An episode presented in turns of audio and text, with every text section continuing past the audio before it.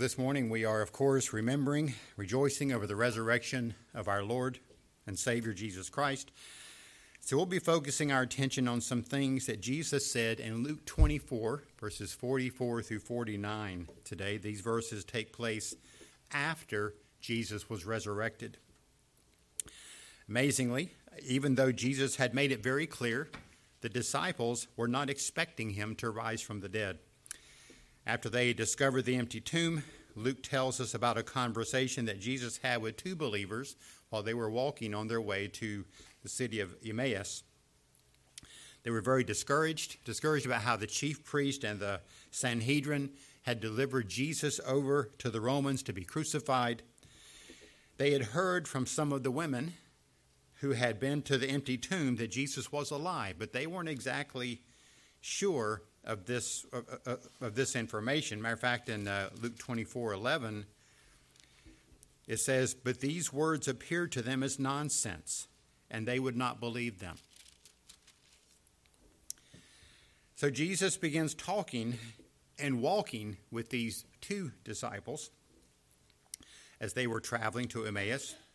He calls them foolish for not believing all that the prophets had said about the Christ. Look at in verses 25 to 27. He said to them, O foolish men and slow of heart to believe, and all that the prophets have spoken. Was it not necessary for the Christ to suffer these things and to enter into his glory? And then, beginning with Moses and with all the prophets, he explained to them the things concerning himself and all the scriptures. I've always thought that would just be such an amazing conversation to have the Son of God explain the scriptures to you. Well, Jesus, soon after this, ends up just vanishing from their sight. They meet up with the 11 disciples and tell them what happened. Jesus then appears to them again and invites them to touch the wounds in his hands and feet so they could be sure it was really him. This may have some connection with what we just read earlier about uh, Thomas's doubts. He then asked him for something to eat, and they gave him a piece of broiled, broiled fish. Well, that's the lead in to the verses that we're considering this morning. So let's read verses 44 to 49. Now he said to them, These are my words which I spoke to you while I was still with you, that all things which are written about me in the law of Moses, and the prophets and the Psalms must be fulfilled. Then he opened their minds to understand the Scriptures.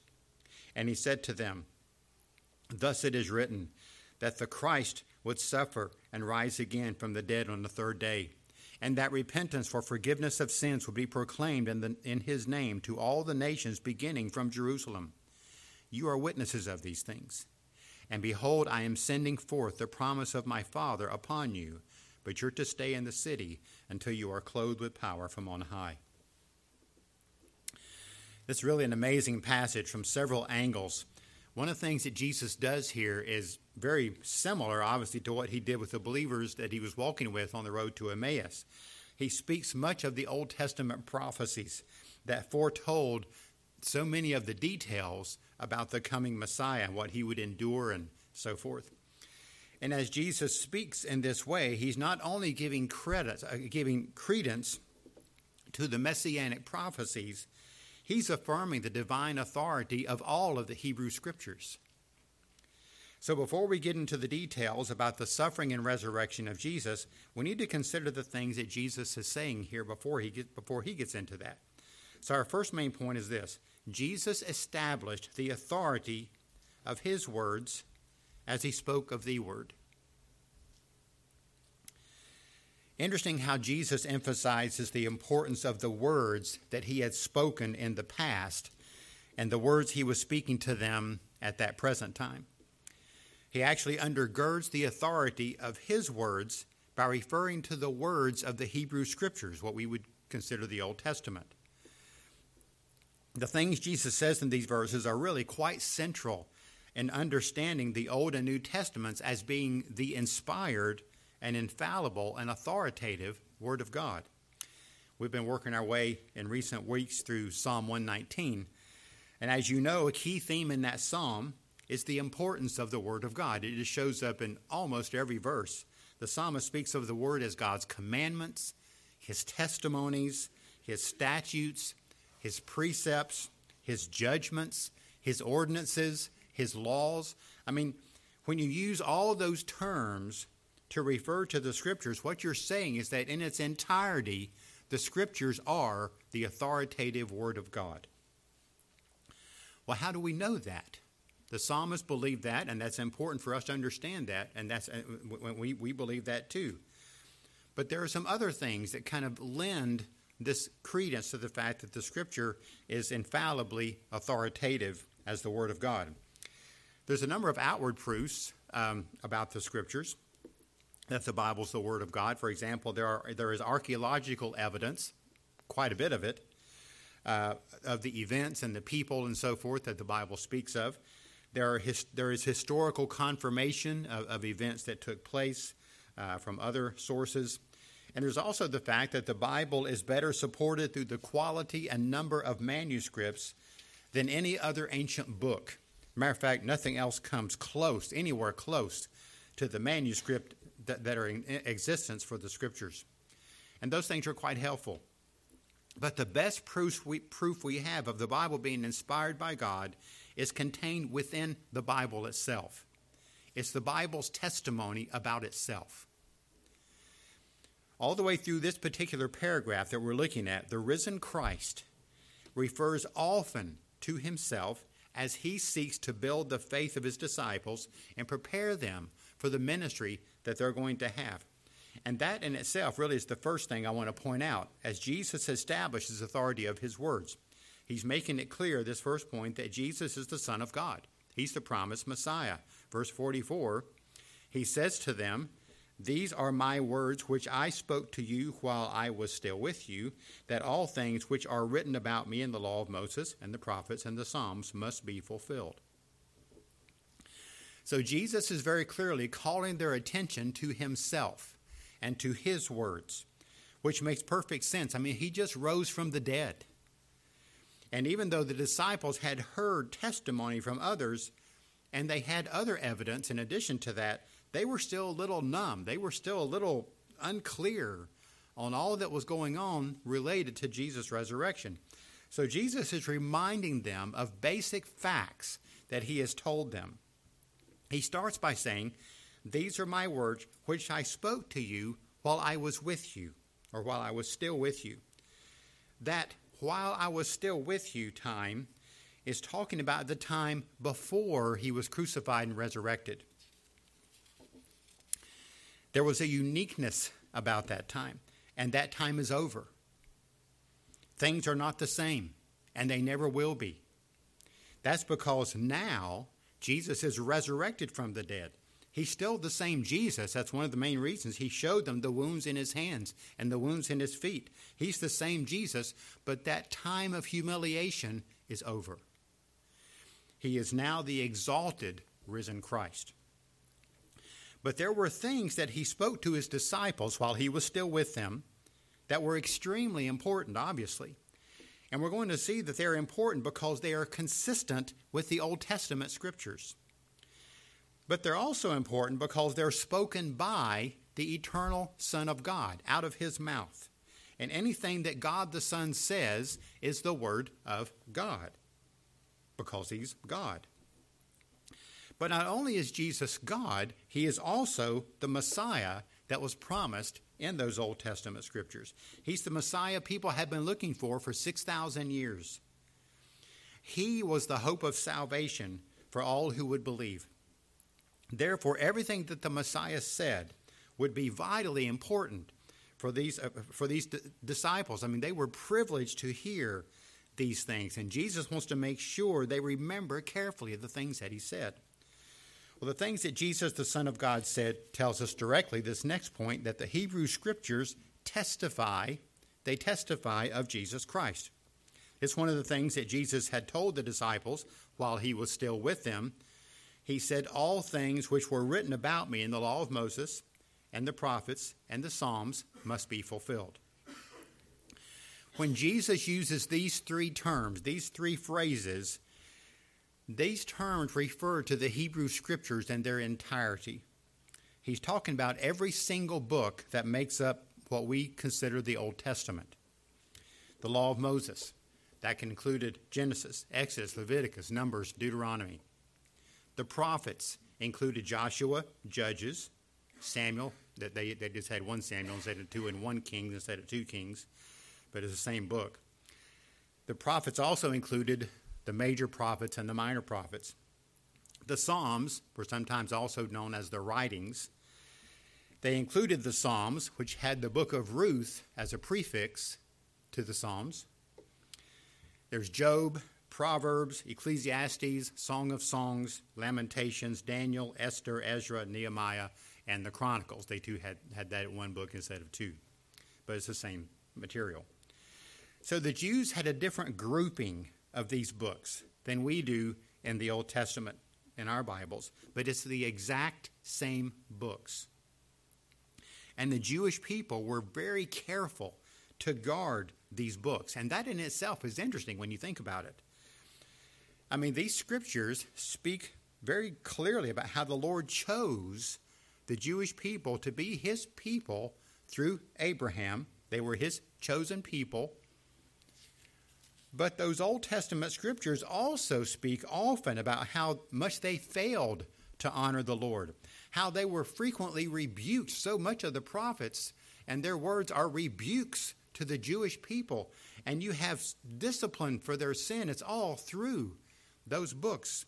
And in spite of what you would call some really bad press there, the Jews guarded the Hebrew scriptures carefully.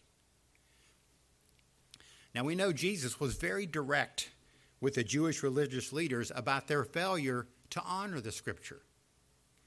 But one thing he never did, he never rebuked them for not taking care of the scriptures and not preserving them. If they had failed to do this, Jesus surely would have called them on it. And it's these scriptures that testify directly of the Christ. They spoke in detail about the promise of the Messiah, the things he would endure, the things he would accomplish. But we also need to note this next, this next point, and that is Jesus testified of the Hebrew Scriptures. So it's working two ways here. The Scriptures testify of Christ, and Christ testified of the authority of the Hebrew Scriptures. The fact that Jesus specified the categories that include every book of the Hebrew Bible means that he was testifying to their authority. He was testifying to the fact that they were and are the inspired Word of God.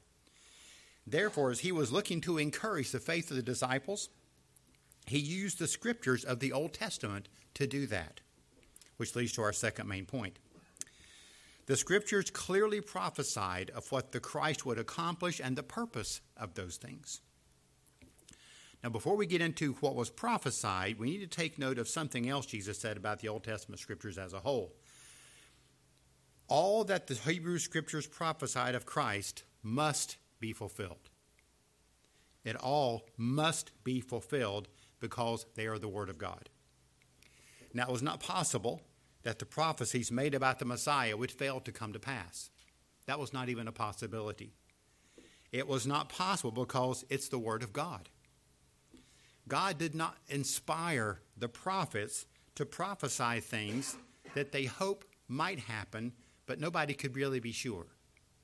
He didn't encourage, didn't um, inspire them just to prophesy about things that were optimistic in nature. Every prophecy made by God's prophets in the Old Testament were inspired by God Himself. Therefore, everything that was written about the promised Messiah must be fulfilled, just like Jesus says here. Now, the only way that could happen for those promises to be fulfilled would be because, or uh, uh, would be the only way, the only way it could happen that they wouldn't be fulfilled is that maybe God didn't really mean what he said. Or maybe he wasn't, he's not powerful enough to bring it to pass. Or you could say, well, maybe the prophets made mistakes. And because there were mistakes in those prophecies, you know, God wasn't going to fulfill them. Well, in this verse, Jesus makes it clear that none of those things are true. he said every prophecy must be fulfilled. That in itself is the testimony of the Son of God that the Hebrew Scriptures in its entirety they are the Word of God. Then in verse 45, we see that this Jesus opened the minds of his disciples to be able to understand these scriptures. That again would be an amazing thing. You're sitting there, you're talking. I mean, you're in the midst of all this stuff. Jesus has died. Some of them saw different aspects of the crucifixion and, I mean, betrayal, the trials, all kinds of different things. They've had these conversations. They've heard he's resurrected, but they're not really sure. And Jesus is talking about these scriptures. And you can tell here, even still, they did not fully understand. Well, all of a sudden, whatever Jesus did was like, gave them understanding. It was like, oh, oh. I mean, what a moment that must have been. It's just a one verse little uh, thing here. He opened their minds to understand the scriptures. But that was probably, that was surely a life changing moment for them. It's a life changing moment for us because we're the ones who wrote those things down for us. Well, he opened their minds. Now, this doesn't mean they didn't, they didn't know those scriptures. I mean, they've learned, heard these things from the time they were kids. They knew these scriptures, but they did not see the clear connection with the Messiah until Jesus opened their hearts and opened their minds to understand. That's what's going on here. Well, let's look at what they spoke of, these scriptures. We're told that the scriptures prophesied of Christ's suffering. They prophesied of Christ's suffering. It's interesting to note that what, what Jesus said, uh, really back in Matthew, whenever the, the, some of the disciples were attempting to defend him when he was being betrayed and the soldiers were coming to arrest him. Matthew 26, 51 to 54 says, Behold, one of those who were with Jesus reached and drew out his sword and struck the slave of the high priest and cut off his ear. Then Jesus said to him, Put your sword back into its place, for all those who take up the sword shall perish by the sword. Or do you think that I cannot appeal to my Father, and he will at once put at my disposal more than twelve legions of angels? How then will the scriptures be fulfilled which say that it must happen this way? So the scriptures that spoke of Christ's suffering must be fulfilled. what were those scriptures? Let's consider several of them. First, some examples from the Psalms. Earlier in the service, we read and then uh, actually sang from Psalm 22. That psalm is often called the Psalm of the Cross, and all you have to do is read it and understand why. Because it has so many prophecies related to what Jesus endured on the cross. It prophesies that the Messiah would be despised by people and sneered at. Well, while Christ was on the cross, the chief priest mocked him by saying, If you really are the Son of God, you saved others, surely you can save yourself. Psalm 22 says that would happen, and it did. It also speaks of his bones uh, being out of joint, which happens in crucifixion. It speaks of his hands and feet being pierced.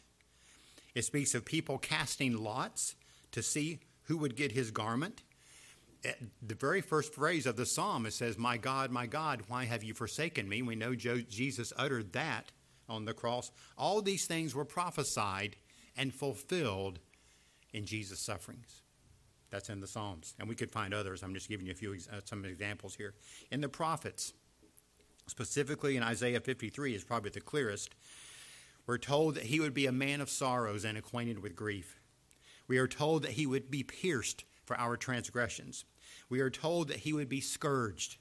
We are told that, like a lamb that is led to slaughter, so he would not open his mouth. And it's interesting, all those who interrogated Jesus were constantly amazed at how he refused to defend himself. We are told that he would be cut off from the land of the living in a violent manner. In the law of Moses, the sufferings of Christ were especially foretold in the blood sacrifices of bulls, lambs, and goats. These sacrifices, hundreds and thousands made on a daily basis in the temple, these sacrifices all spoke of the fact that the wages of sin is death, and that the only way sin could be atoned for was through blood sacrifice. And of course, the Passover lamb of the Exodus was a prophetic foreshadowing of the Lamb of God who would take away the sin of the world. All of these things that were written about the Messiah in the law of Moses, in the prophets, and the Psalms must be fulfilled, and they were. They were fulfilled in Christ's sufferings. Jesus also made it clear that the scriptures prophesied of Christ's resurrection, prophesied of Christ's resurrection. As we noted, the disciples were surprised when they learned that Jesus had risen from the dead. But consistent with what was prophesied of him, Jesus had spoken of that himself to them. A few examples in Luke 9:22, he said to the disciples, the Son of Man must suffer many things and be rejected by the elders and the chief priests and the scribes and be killed and be raised up on the third day. A few chapters later in, uh, in, in, Luke 18, uh, very similar verses. This is uh, 18, 31 to 34. Then he took the twelve aside and said to them, Behold, we are going up to Jerusalem and all things which are written through the prophets about the Son of Man will be accomplished. For he will be handed over to the Gentiles, and will be mocked and mistreated and spit upon. And after they have scourged him, they will kill him, and the third day he will rise again. But the disciples understood none of these things, and the meaning of this statement was hidden from them, and they did not comprehend the things that were said. So Jesus had multiple times reiterated what these prophecies of his suffering and resurrection were about when he was with his disciples. Well, where is his resurrection spoken of in the Old Testament? A few examples. In the prophets, we'll go back to Isaiah 53. We are told that though the Messiah would be rendered as a guilt offering, and if you're rendered as a guilt offering, you're killed. So he would be rendered as a guilt offering. Still, he would see his offspring and his days would be prolonged. It's hard to have your days prolonged when you're dead. So, death was not the end for the servant, for the Messiah. The fact that his days would be prolonged was a prophecy of the resurrection. In the Psalms, we have a prophecy that both Peter and Paul referred to in the book of Acts. It's from Psalm 16, verse 10, which says, You will not abandon my soul to Sheol, nor will you allow your Holy One to undergo decay. So, the reason that the body would not undergo decay is because he would be raised from the dead. He would not remain in the grave. And amazingly, the fact, uh, the fact that the Messiah would be raised from the dead was prophesied hundreds of years before it ever took place. It was also because the Messiah suffered and rose again from the dead on the third day that salvation for sinners was completed. Quote on your outline by John Owen. He said, The resurrection is God's declaration that the account of our moral indebtedness has been paid and that God is satisfied. This just God will never demand anything else for your salvation, for our salvation. All paid for. When Jesus said it was finished, that's what he meant. It was finished. So in the resurrection, God declared that every sin had been paid for by Jesus Christ, the perfect Lamb of God. In the resurrection, God declared that the judgment that every one of us deserved had been satisfied by Jesus Christ on the cross as the righteous one. In the resurrection, God declared that all who believe in Jesus Christ as their Lord and Savior, they are declared perfectly righteous before God because of the righteousness of Jesus Christ. And in the resurrection, God declared that all who believe in Christ are eternally saved and secure in Christ. Albert Martin said, The resurrection was God's thundering amen to Jesus' loud cry, It is finished. These are just glorious truths, and it was all prophesied way back in the law of Moses and the prophets and the Psalms. Therefore, based on the authority of the Scriptures, we have absolute certainty that all of it is true. It's all true. Well, that leads to something else that was written in the Holy Scriptures that Jesus refers to, in the Hebrew Scriptures specifically. the scriptures prophesied that forgiveness of sins would be proclaimed by the authority of the name of Christ to all nations because of what he accomplished. Verse 46 and 47 And he said to them, Thus it is written, that the Christ would suffer and rise again from the dead the third day, and that repentance for forgiveness of sins would be proclaimed in his name to all nations beginning from Jerusalem. So it was not only prophesied that the Christ would accomplish salvation through his suffering and his resurrection, but it's also prophesied that the good news of this salvation will be proclaimed to all nations beginning in Jerusalem. So, where is that written? He's saying the same thing. That's written in the Old Testament as well. Where is that written? Well, the law of Moses. We'll start there. We see in the promise that God made to Abraham in Genesis when he made covenant with him. In Genesis 12, the Lord promised that in Abraham all the families of the earth would be blessed. That blessing would come through a descendant of Abraham who would accomplish their salvation. That person, of course, was Jesus Christ, the descendant of Abraham. The Lord also promised that Abraham's descendants would be more than the stars in the heavens or the grains of sand in the beach. And he was speaking of people from nations all over the world who would believe in the Messiah for their salvation. Prophesied in the early chapters of Genesis. And the prophets. We read this in uh, Isaiah 60, verses 1, 2, 3. Arise, shine, for your light has come, and the glory of the Lord has risen upon you. For behold, darkness will cover the earth, and deep darkness the peoples. But the Lord will rise upon you, and his glory will appear to you. Nations will come to your light, and kings to the brightness of your rising. So, this is a promise that the gospel would be proclaimed and that nations of the world would respond. In the Psalms, we're going to go back to Psalm 22 again.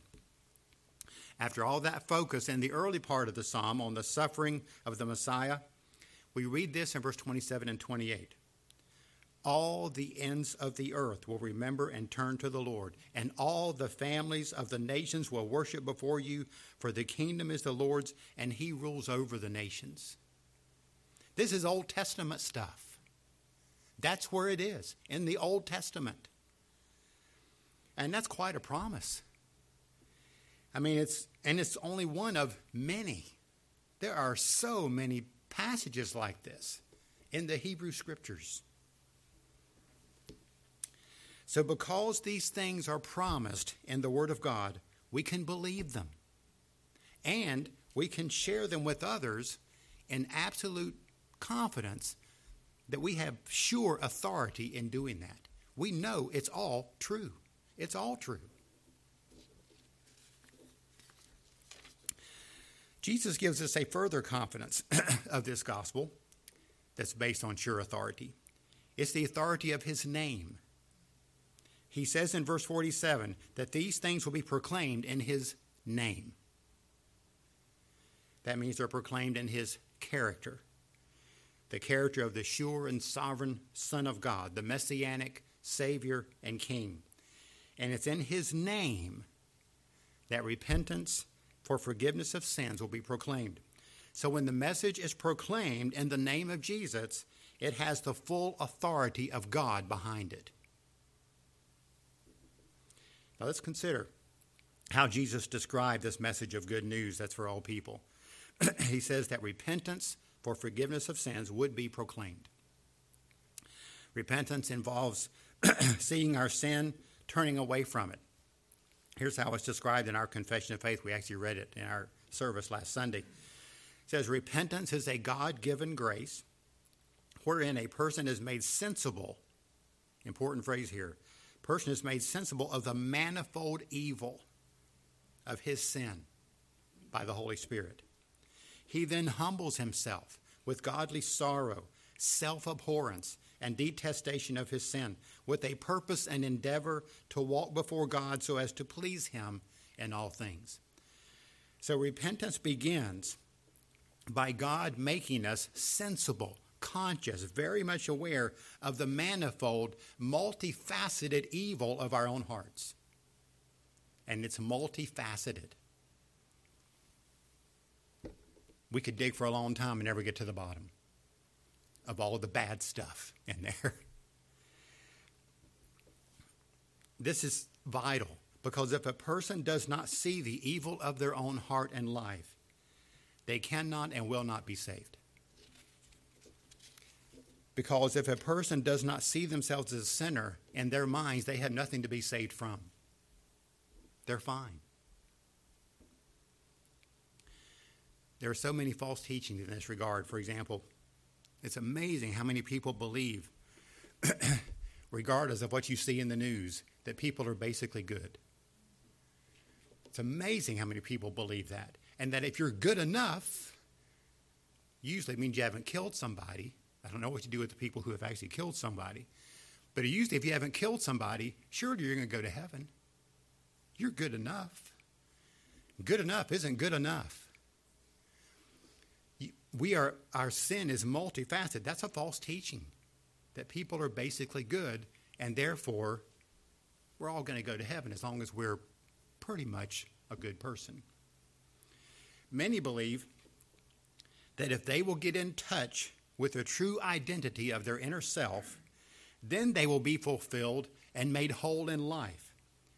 Therefore, they don't need a Savior. They don't need a Savior. And if you tell them they do, you're in trouble.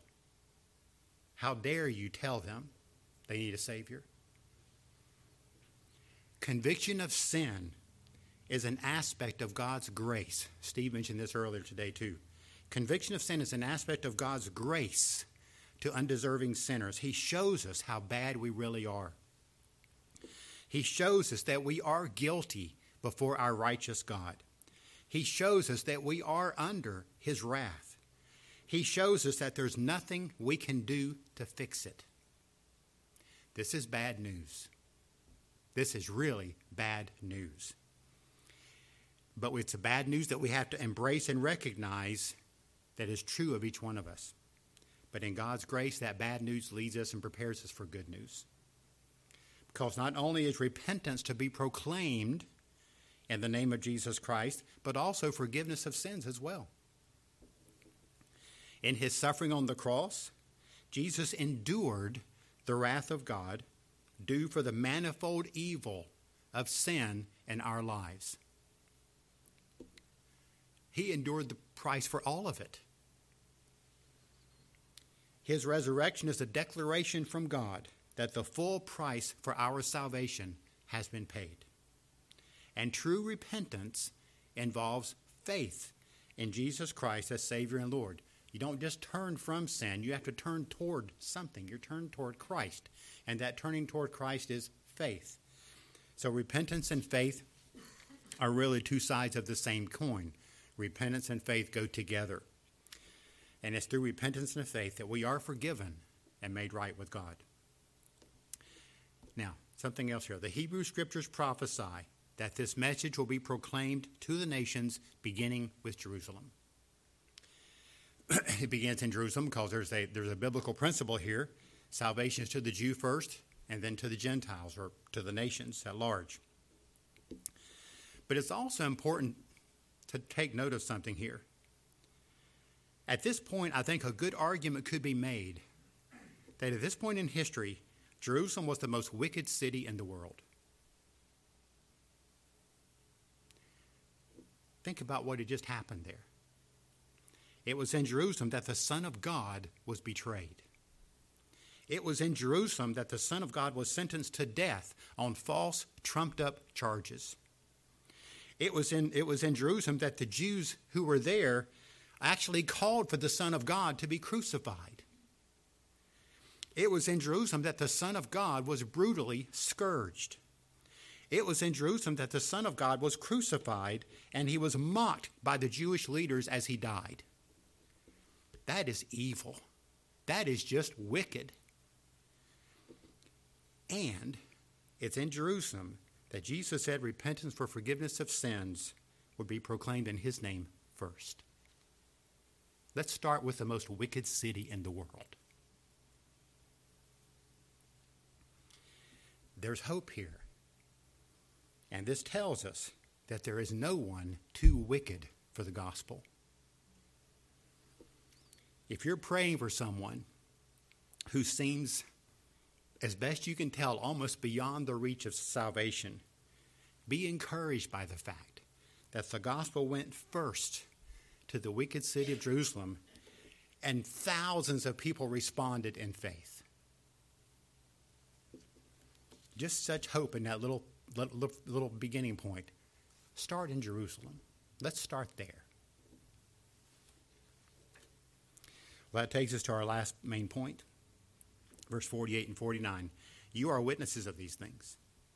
And behold, I'm sending forth the promise of my Father upon you, but you are to stay in the city until you are clothed with power from on high.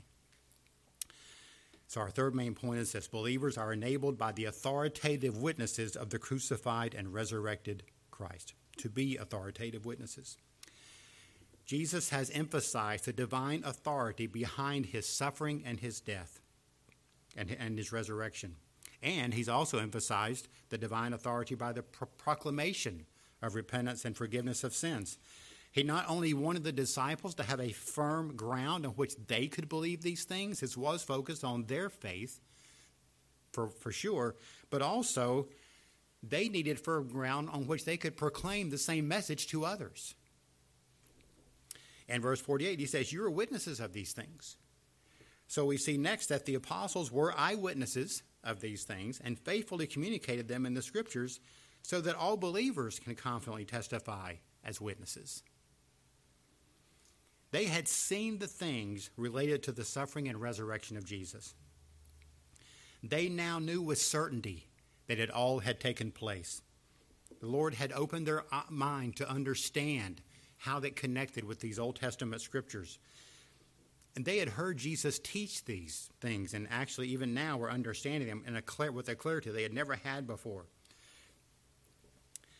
So, as they are witnesses of these things, things related to his, uh, his teaching, things related to his suffering, things related to his death, things related to his resurrection, they have the authority to share those things as confirmed facts, as actual truth. They're not sharing their personal opinion or their philosophy of life.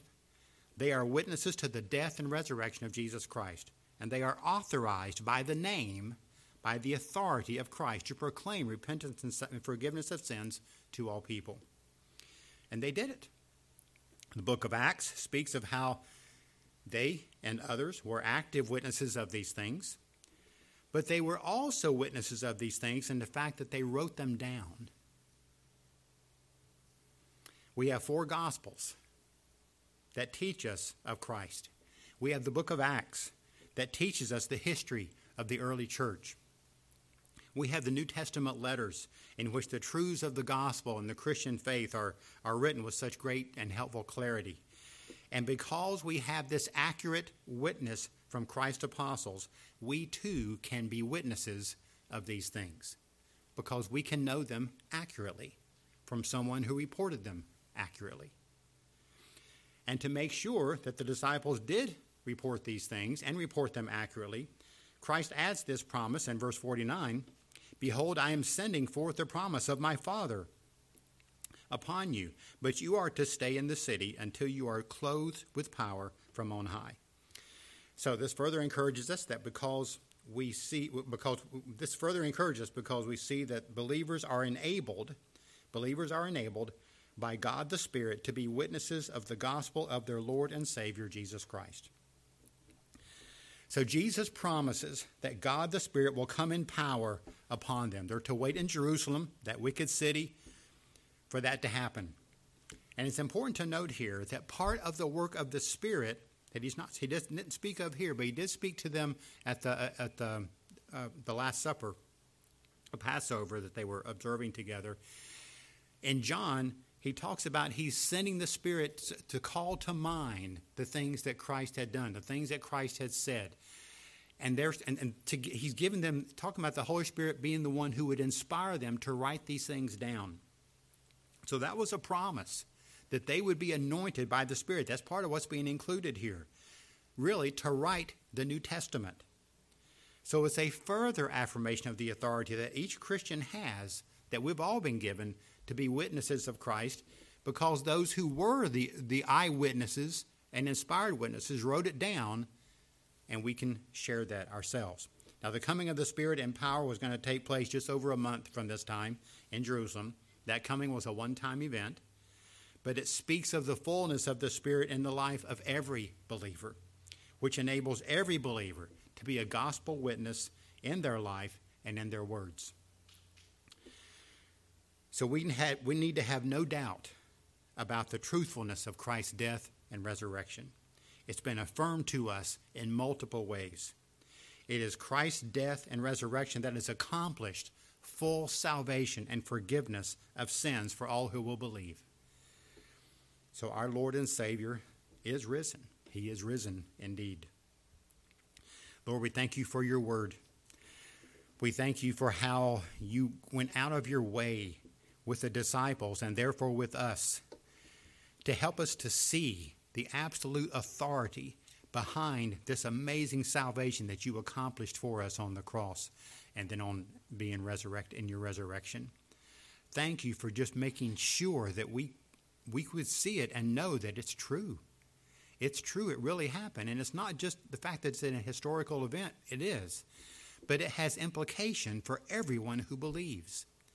Thank you that the same promises you made to these disciples you basically are making to us.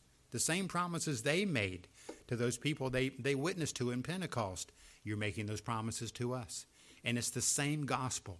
Thank you for the work that you have done in grace to send forth Christ and also what all that Christ has accomplished to actually change our lives, radically change our lives, change our whole eternity. So, Lord, we thank you for that. Help us to continue just, just this season of remembering the death and resurrection of Christ. Continue to encourage us as people who have repented and are continuing to repent, but have also been completely forgiven of our sins. Lord, that might be one thing that we especially need to remember this morning. There's all kinds of things to remember. But sometimes things that we have done get so stuck in our minds, so stuck in our history, that we feel like we can't get beyond it. I thank you that it wasn't beyond you, that you paid the price for those sins that are stuck in our head that we think we can never get beyond. We can because of our Savior. If you're one who's never put your faith in Christ, I would invite you to do that. A prayer like this will be a way to start. Lord, I realize that I am a sinner there is manifold evil in my heart. It is there. I know it's there. But I thank you that Jesus Christ came into the world to save sinners. I thank you for the price he paid for my sin on the cross, and I want to receive him as my Savior.